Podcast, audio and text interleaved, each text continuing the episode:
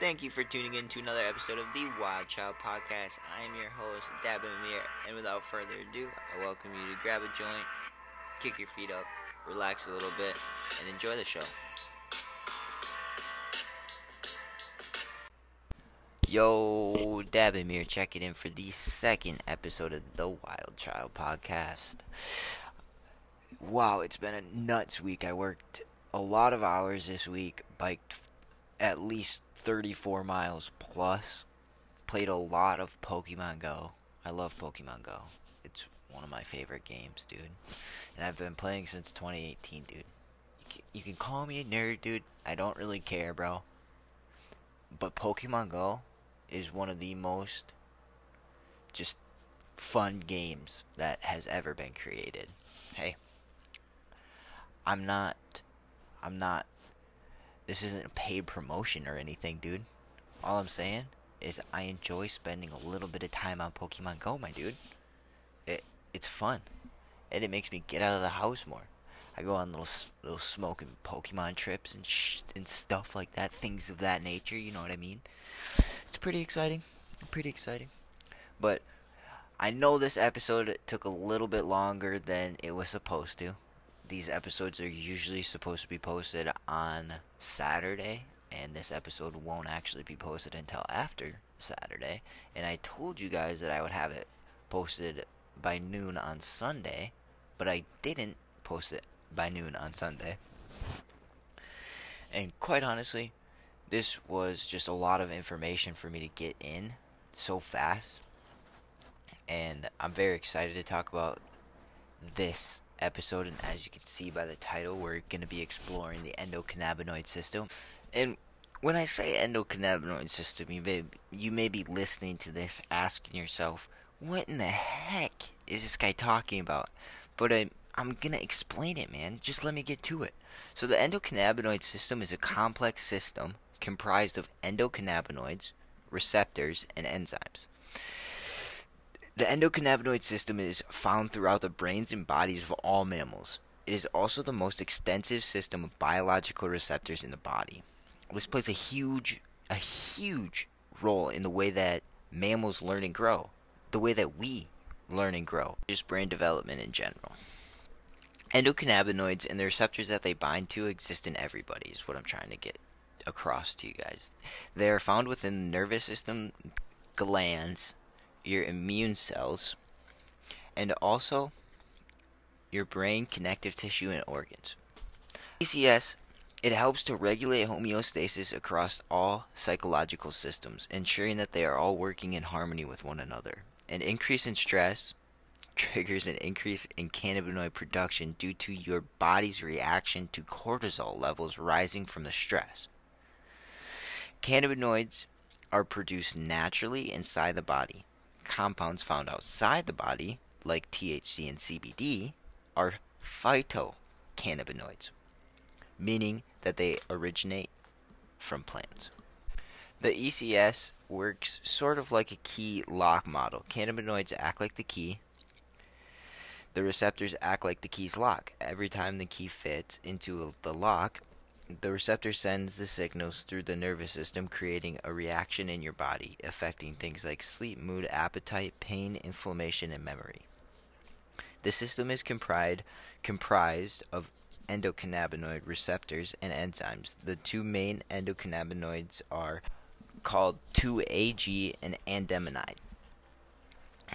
2-AG is the most prevalent endocannabinoid responsible for managing things like pain response, appetite, and your immune system. Anandamide is responsible for runner's high and the blissful states of meditation and exercise. Enzymes act within the endocannabinoid system to recycle used cannabinoids after the body is through with them. The receptors receive messages transmitted by cannabinoids, the group's active compounds that interact with the ECS receptors. There are two known receptors, CB1 and CB2 receptor.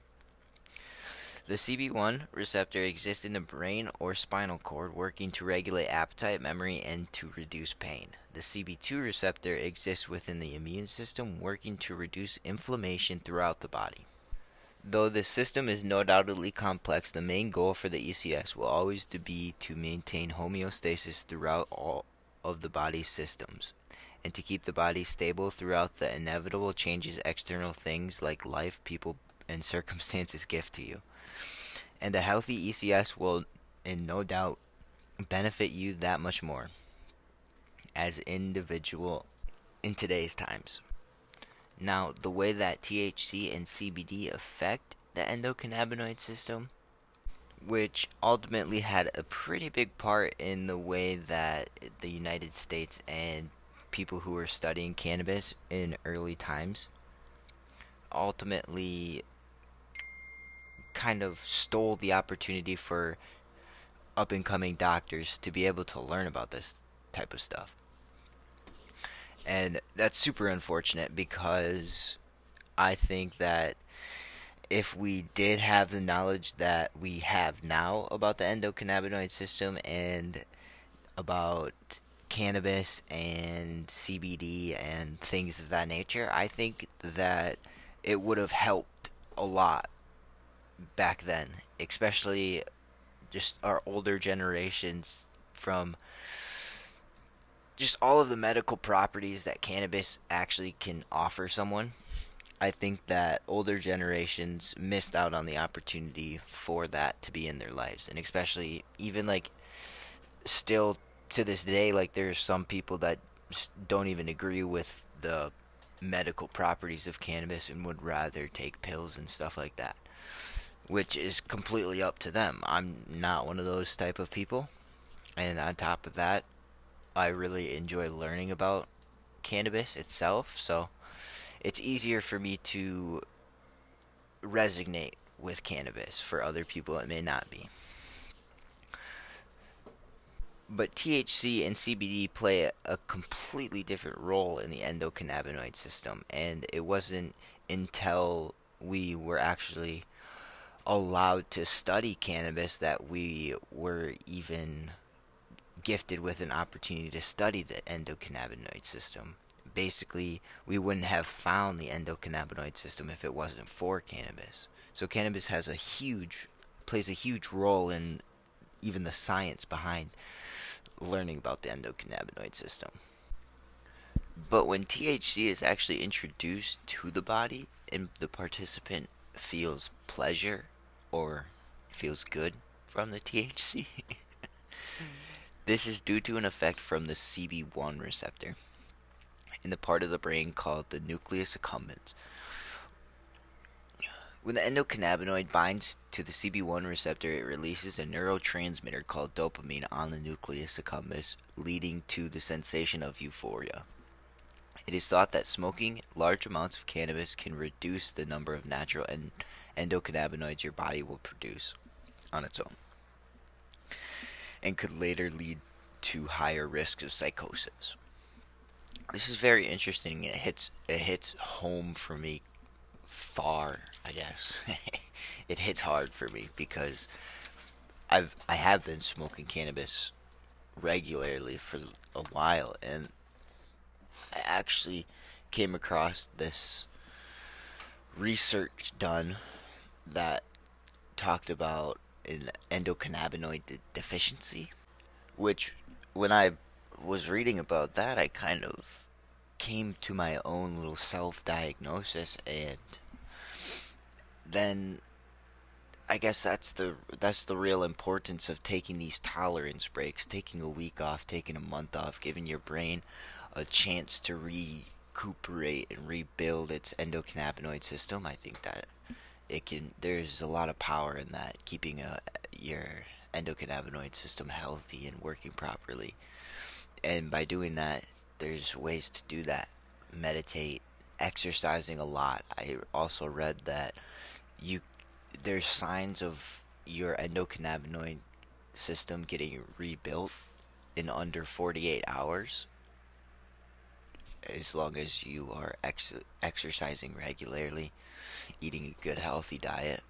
But yeah, for that that would be that would be all I have for today's episode. I know that it didn't seem like a lot of information, but it was a lot of information for me to put together and talk about, I guess. But I'll see you guys next week here on the Wild Child Podcast. Deuces.